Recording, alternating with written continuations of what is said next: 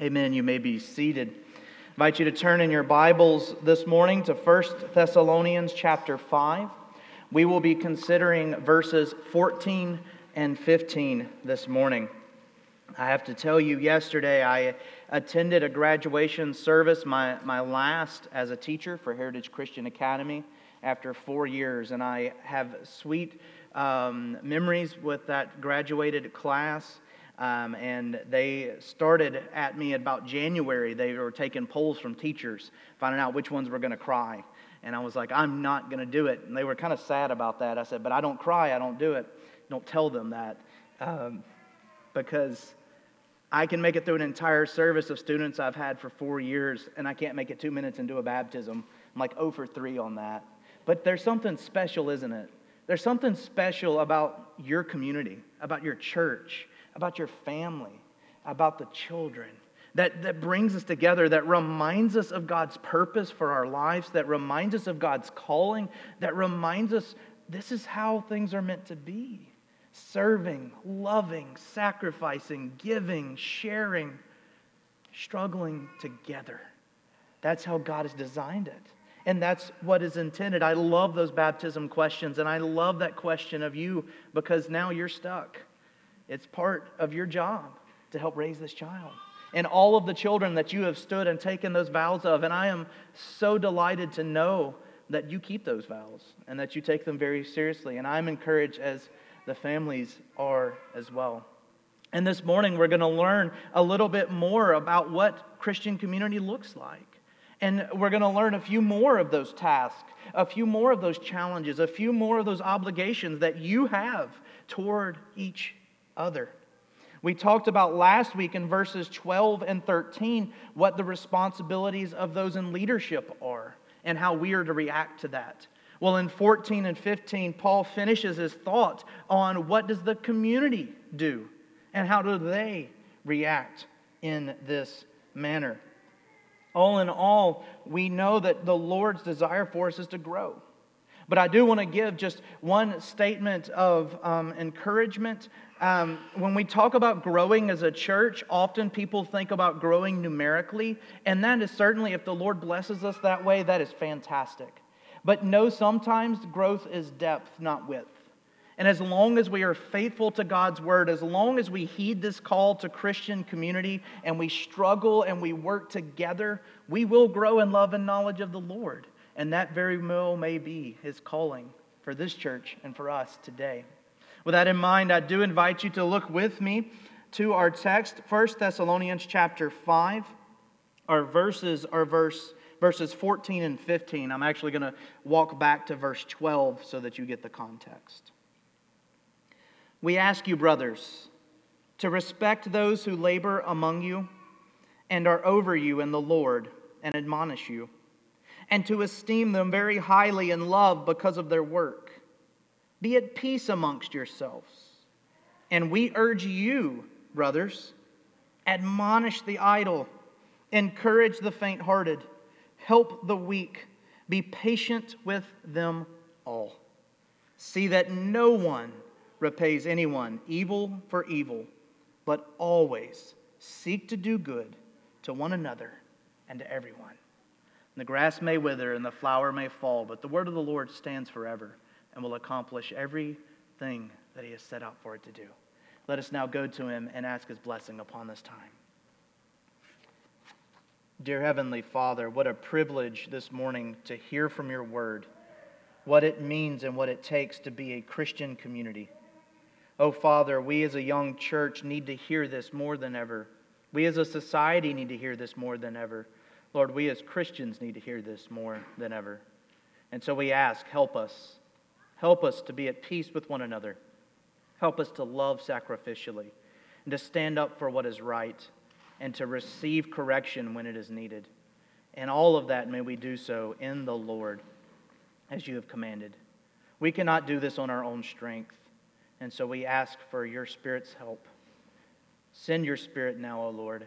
Open our minds, our ears, and our hearts that we might receive your word with gladness and take its truth upon our heart. We ask this all in Christ Jesus' name. Amen. Human beings were not designed to live in isolation. We're made for fellowship. And this is one of the stronger benefits of an active church. While society seems bent on creating division and disunity, we must be about unity and oneness. After all, we're all part of the body of Christ, for it is one body made of many members. And it's because of this, we must pay particular attention to the spiritual state of one another. Consider this. How much more difficult does your task become when you have a headache, a toothache, when your arm is sore? When one part of your body hurts, it affects the ability to do across the whole body. And it doesn't take much. As one who is prone to migraines will tell you, one migraine and I'm done. I cannot function. So too is the church. When members are hurting, when people are going through difficulty, we must gather around them. We must love them, for they are part of our own body. Now, some people would call that being nosy, busybodying. Some would say, just leave me to care for myself and my own issues and my own situations. But God's word is clear. That's not how we're designed. We're designed for community. We're designed for fellowship. And Paul will give us this morning two how-tos. That's a bit misleading. You'll see why in a moment. But two how-tos on how we are to live as a Christian community. In fact, in verse fourteen, we'll see that, how to live as a Christian community. But equally important and tied to that in verse fifteen is how to forgive in a Christian community. For as we strive to do the one, it's going to be necessary to need the other. And so let us go back into our text and consider both how to live and how to forgive together. Just as I mentioned last week, if you were with us, Paul is quite literally running out of room on the page. You can see how much time we have left in this chapter. And he's writing as much as he can. This is very typical of Paul. If you go to the end of any of his letters, you'll see this, this kind of rapid pace as he gets toward the end. And he wants to give the church as much as he can. He wants to, to see them grow as much as possible. And so here he, he gives this long string of things to do. And you'll notice that each one he gives today speaks to a topic he's already covered in this book. This is not necessarily a list of new teachings, but a reminder of things he's already encouraged us to do. And if you go outside of this book, you can go to any of his other writings and you'll see these similar themes actually keep finding themselves coming forward. Why? Because we need these truths. We need a reminder of these truths. And if it's also worth noting here that I, I mentioned that Paul wrote this and Paul is writing this, but he's not doing so alone. He's doing it with Timothy, a minister who came to this church. He's doing it with Silas, a missionary, alongside Paul and Timothy. Together they planted this church. And they give some pretty strong words, but they do it with the authority and the care that they've already laid the groundwork for. This is not just someone coming up to them for the first time and giving them this list of commands. No, this is someone who has poured into their lives, these men. And they begin, we urge you, brothers. We urge you. That is strongly suggest. That is deeply imply. That is, we tell you with great care and great concern that you hear us and that you listen. He calls them brothers or brothers and sisters because they are equal. They are Christians. They are under the same banner, the under the same heading. It's the Christ. He's not calling on his apostolic authority here. He does not say, church, listen to me, although he certainly could have and he had every right to. No, he calls them brothers because what he's going to tell them and what he's going to tell us, he too needed to know. He too needed to learn and he too needed to follow in his life. And what exactly were the church members supposed to do? Well, he gives us four actions. Like I told you, it's a bit misleading. It's not a two-point sermon. It's like seven. Um, he gives us four actions and his rationale in verse fourteen. His rationale being this urge from a brother perspective, urging them because they are united in Christ. And then the doing. Admonish the idle. Encourage the faint-hearted. Help the weak. And be patient with them all. Now, there is a clear call to the leadership for admonishment in verses twelve and thirteen. It's one of the primary tasks of elders. But here we see that task is not limited only to them. All believers, you brothers, remember he's talking to the church here, you brothers, admonish the idle. And so one of the reasons I read, wanted to read that in its context is we can't simply pass off tasks to the leadership. We can't say, oh, well, that's someone else's job. No. You brothers, admonish the idle. Now, we do have to be careful, and admonishment is to um, correct or to reprove or rebuke, um, but that has to be done out of a sense of love and out of a sense of God's word and preserving the individual. It's not a chance to call someone out for their wrongdoing. It's a chance to love someone and to teach them and to walk with them through difficult times. And when we think about this church, the, the Thessalonican church, what was their specific issue? Well, their idol or idleness was quite literally that. We had people in the church that were so convinced Jesus was coming any day now that they stopped working, that they stopped supporting their families in the church, and they became a burden. They didn't do anything. They weren't very helpful. And so what Paul and his co-laborers were saying is admonish them. Church, rebuke them. Church, correct them. Church, bring them back in. This cannot be so. And he's taught at great length on both of these topics, the one of admonishment and on being idle. Now, what he's not saying here is this is not a call to get everyone off the streets and into jobs. That's not the task of the church. Would be good if it if we did, and maybe in our own personal lives that may be our case, but this is not energize the masses. That's not what's going on here. It's very narrow focused. It's very specific to the church. He says, brothers in Christ, those of you in Christ, admonish the idle in Christ. Would be a good way to read this. But tied to that, and there were certainly people in the church who were being lazy as it came to their own jobs. More so, and I think this is really where the community comes in, is it's we must admonish those who have become spiritually idle. Because it's one thing for one not to work and, and one not to complete their task. That offers harm to themselves. But for one who becomes spiritually idle and neglects the means of grace, they become a danger to their very souls. And if we love someone, if we care for someone, if we call them a part of our body, and we can let them walk by not caring and tending for themselves spiritually, then that's not love. It's not loving to let someone walk by, to, to sit in sin, to go uncorrected. It's cruelty. It's, it's, it's downright cruelty. And I believe it's to that that Paul says, you Christians, you church, you admonish the idle amongst you. Now recognize in all of this, and, and we're going to talk about this a little more, we all have to be willing to receive it as well. Because we are all prone to each of these behaviors.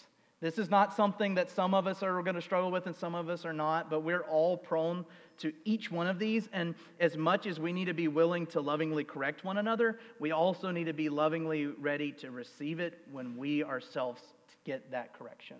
Because remember, the goal is to bring one another together to strengthen the bond of the church that we might all the more glorify the Lord. The second action that church members must take to preserve Christian community, it's admonish the idle and then encourage the faint-hearted. And this is very similar to admonishment, but the object is different. You don't have people who aren't doing anything. You have people who have become overcome by the weight of it all. Maybe they're lacking courage.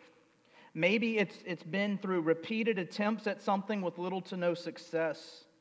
Maybe it, it comes from a what if I fail?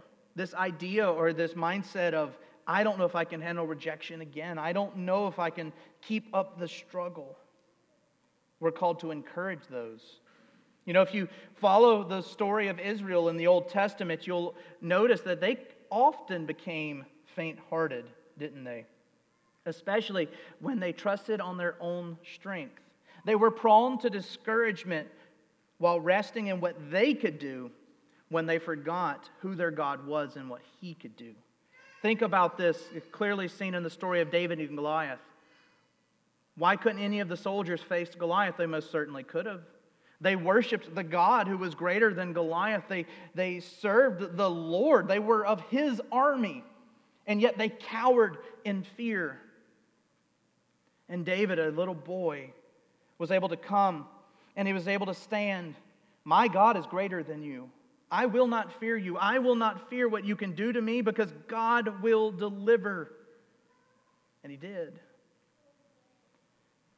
You see, when we look toward ourselves, when we look on our own strength, when we look to our own courage, our own ability, we will come up short.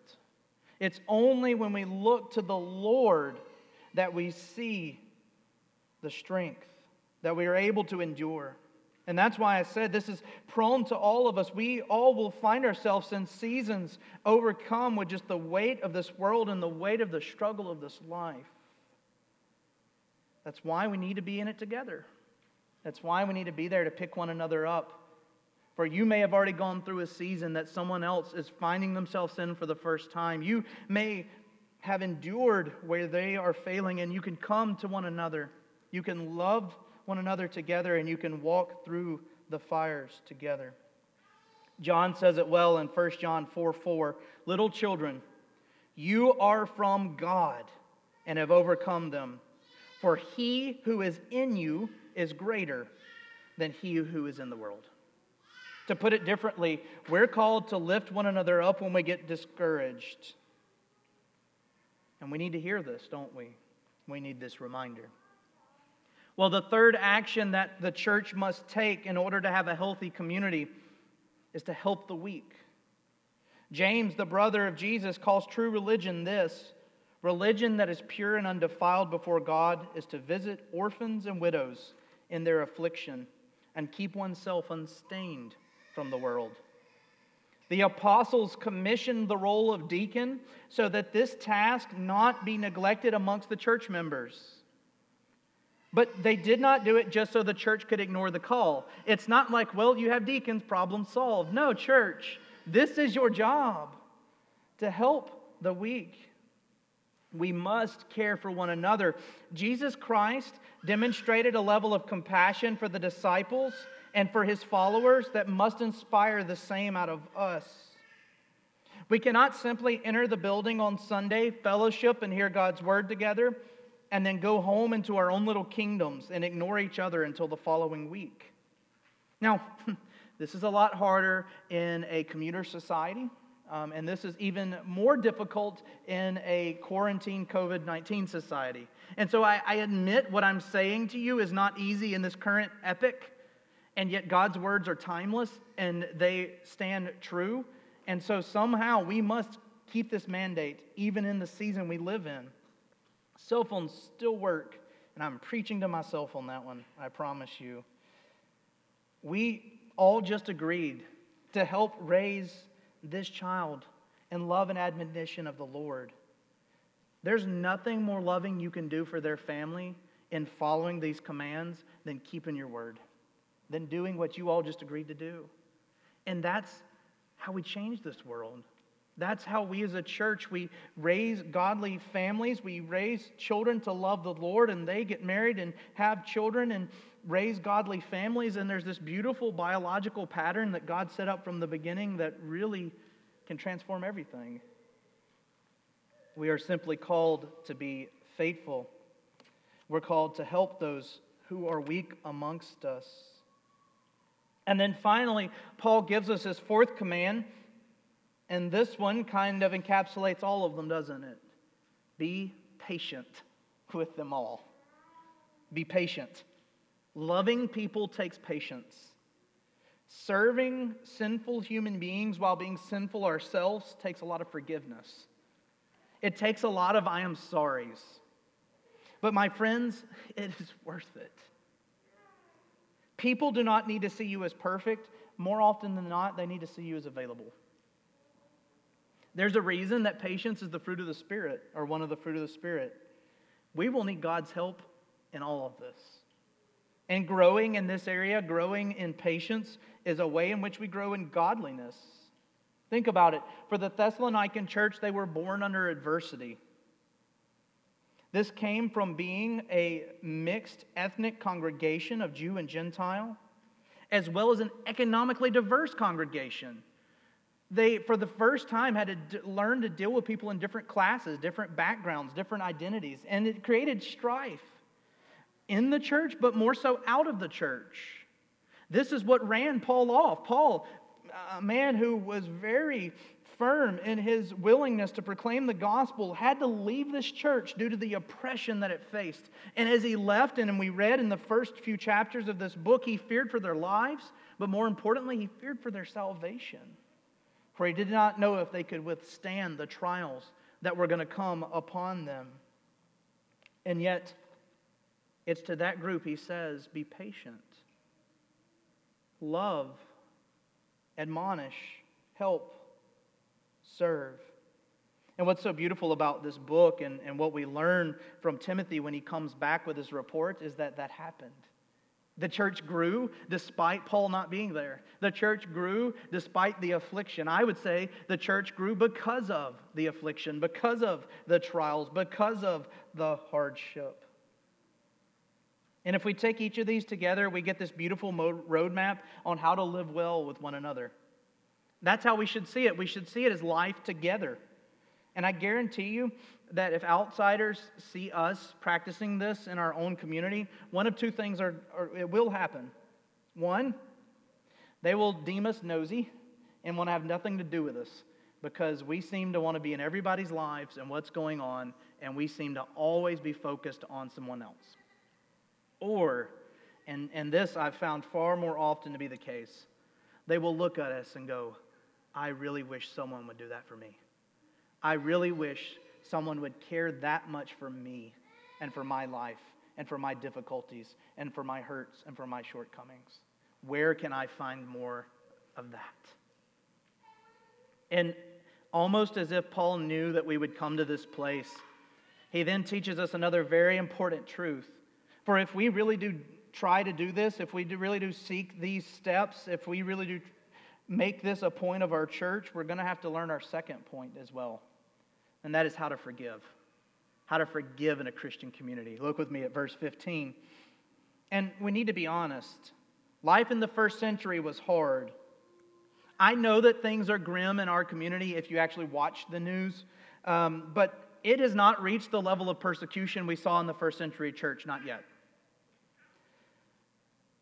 And this is important because it makes what Paul says even more shocking. The church had endured much at this point, and matters were only going to get worse. There's this natural temptation within us to wish for retaliation. And I'm not talking about God bringing judgment upon his enemies and the enemies of the church. That, I believe, is righteous. That we're told to pray for in the Psalms. That we're actually commanded to, to seek Lord's return and the Lord's judgment. But we as humans, often we can be a bit petty. We want to see people suffer for suffering. We want to see people who have caused harm to be harmed. And not in a, a God's righteousness way, but in a human, almost sadistic sense of, but they need that. Paul doesn't give us any opportunity to have that thought. See that no one, no other way to translate that, repays anyone evil for evil, but always seek to do good to one another and to everyone. Paul has spent a lot of time in this book and in this chapter telling Christians what we should do.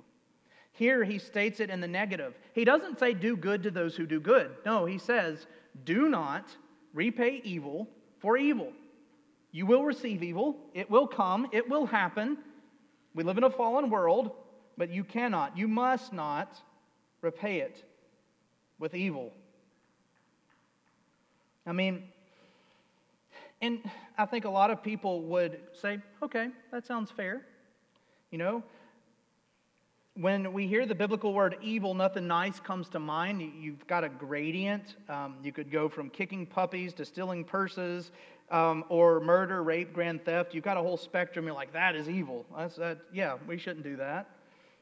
But let's think about that word for a moment, evil, wickedness. And let's turn it a little bit and call it what it is, sin.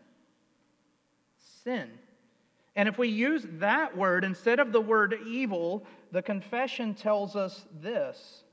Sin is any want of conformity unto or transgression of the law of God. Now let's restate. See that you do not sin against anyone who has sinned against you, for you will be sinned against. This is when we go, oh, that's a lot harder, isn't it? That makes it a lot more complicated. You know, you could go to the Old Testament, and, and, and some of the scholars like to, and go to the Jewish law, and they could read an eye for an eye and a tooth for a tooth. And under Jewish system, and the Jewish nation, that was allowed. Um, but even then, it wasn't encouraged. You had the right to evoke this. You had the right to stone an adulterous person. But it's not that you should. It's that legally you, you had that authority in doing so. But what does Jesus say? He who is without sin cast the first stone. In fact, Jesus quite plainly says, do good to those who harm you. Now, I understand. Sometimes life's not fair. Good people receive bad things, and bad people receive good things. But what does Paul say to that? There are none who are good, no, not one. None of us deserve anything. We are all evil. We are all wicked. We all seek ourselves. We all have turned astray from God, apart from the saving grace of Jesus Christ. And so, because we have received mercy and grace and love and forgiveness and honor and a name and an identity when we didn't deserve it, then we too then must not pay any evil for evil. Instead, do good to one another and to everyone. And Paul is intentional there with that. That sounds a bit redundant, but remember, he's talking to the church about the church. So seek to do good to one another, everyone in here, and then and to everyone. That's everybody else. So the people that are in the room and the people that are out of the room. Well, that covers everybody. He's making a point here that, that it's not that this command, this specific command, while a lot of them dealt with just the church community, this is universal. We must seek to do good even to those whose intent is to harm, even those who hate God, even those who reject God, even those who turn their back on God actively and willingly. For such a time, so were you. Paul on his way to persecute more Christians after leaving a site in which he had persecuted Christians. Don't you think he, of all people, didn't deserve God's forgiveness? Seek to do good to one another and to everyone. This coming from a man who calls himself a Pharisee amongst all Pharisees. That is our call as a church. We must forgive one another. We must love one another. We must not pursue evil. And yet, we must seek to pursue good. But we have a case study even better than Paul. Jesus Christ himself, on the cross, asked for forgiveness for whom? The very soldiers that were putting him there. As he was actively being killed, he called out to God for forgiveness for the people that were doing it. When he was on the cross, and when he gave up his breath, the sins of you and I who trust in him. That's what cost him his life. We live because he died. Seek that you do no evil to those who have done evil to you. Instead, do good to those who do not deserve it. In fact, to everyone. Why? Because your Lord and Savior Jesus Christ did not withhold good to those that are evil. He did good. to all whom God had given. Jesus forgave them. We must not grow weary of hearing the gospel story, for in it we find the keys of loving our neighbors as ourselves. We find forgiveness greater than can compare. We find rest. And lastly, we find the strength needed to live together, knowing that it will not be perfect until Christ returns again. But by God's grace, it can be anything better than this world has to offer. And so I challenge you as words of conclusion. We urge you, brothers and sisters, admonish the idle, encourage the faint-hearted, help the weak, be patient with them all. See that no one repays anyone evil for evil, but always seek to do good to one another and to everyone. Let us pray. Lord, these words are easy to say, but oh, how they are hard to apply to our lives. We know our own hearts, our own selfish desires, our own sinful attitudes, and we ask for forgiveness, and we ask for strength to overcome. Lord, I pray that you would make us a community that so loves one another that we would rid sin from this place, that we would seek to forgive one another, that we would be a community who does, does good to even those who seek to do us harm. For by doing so, we will share the good news of the gospel, the news of forgiveness, undeserved forgiveness, unmerited favor, and of hope, a hope that this world desperately needs. Oh Lord, please make us as a church, a church who strives to do these very things. We thank you for this opportunity to hear your word. We ask now that you apply it to our lives. In Christ Jesus' name, amen.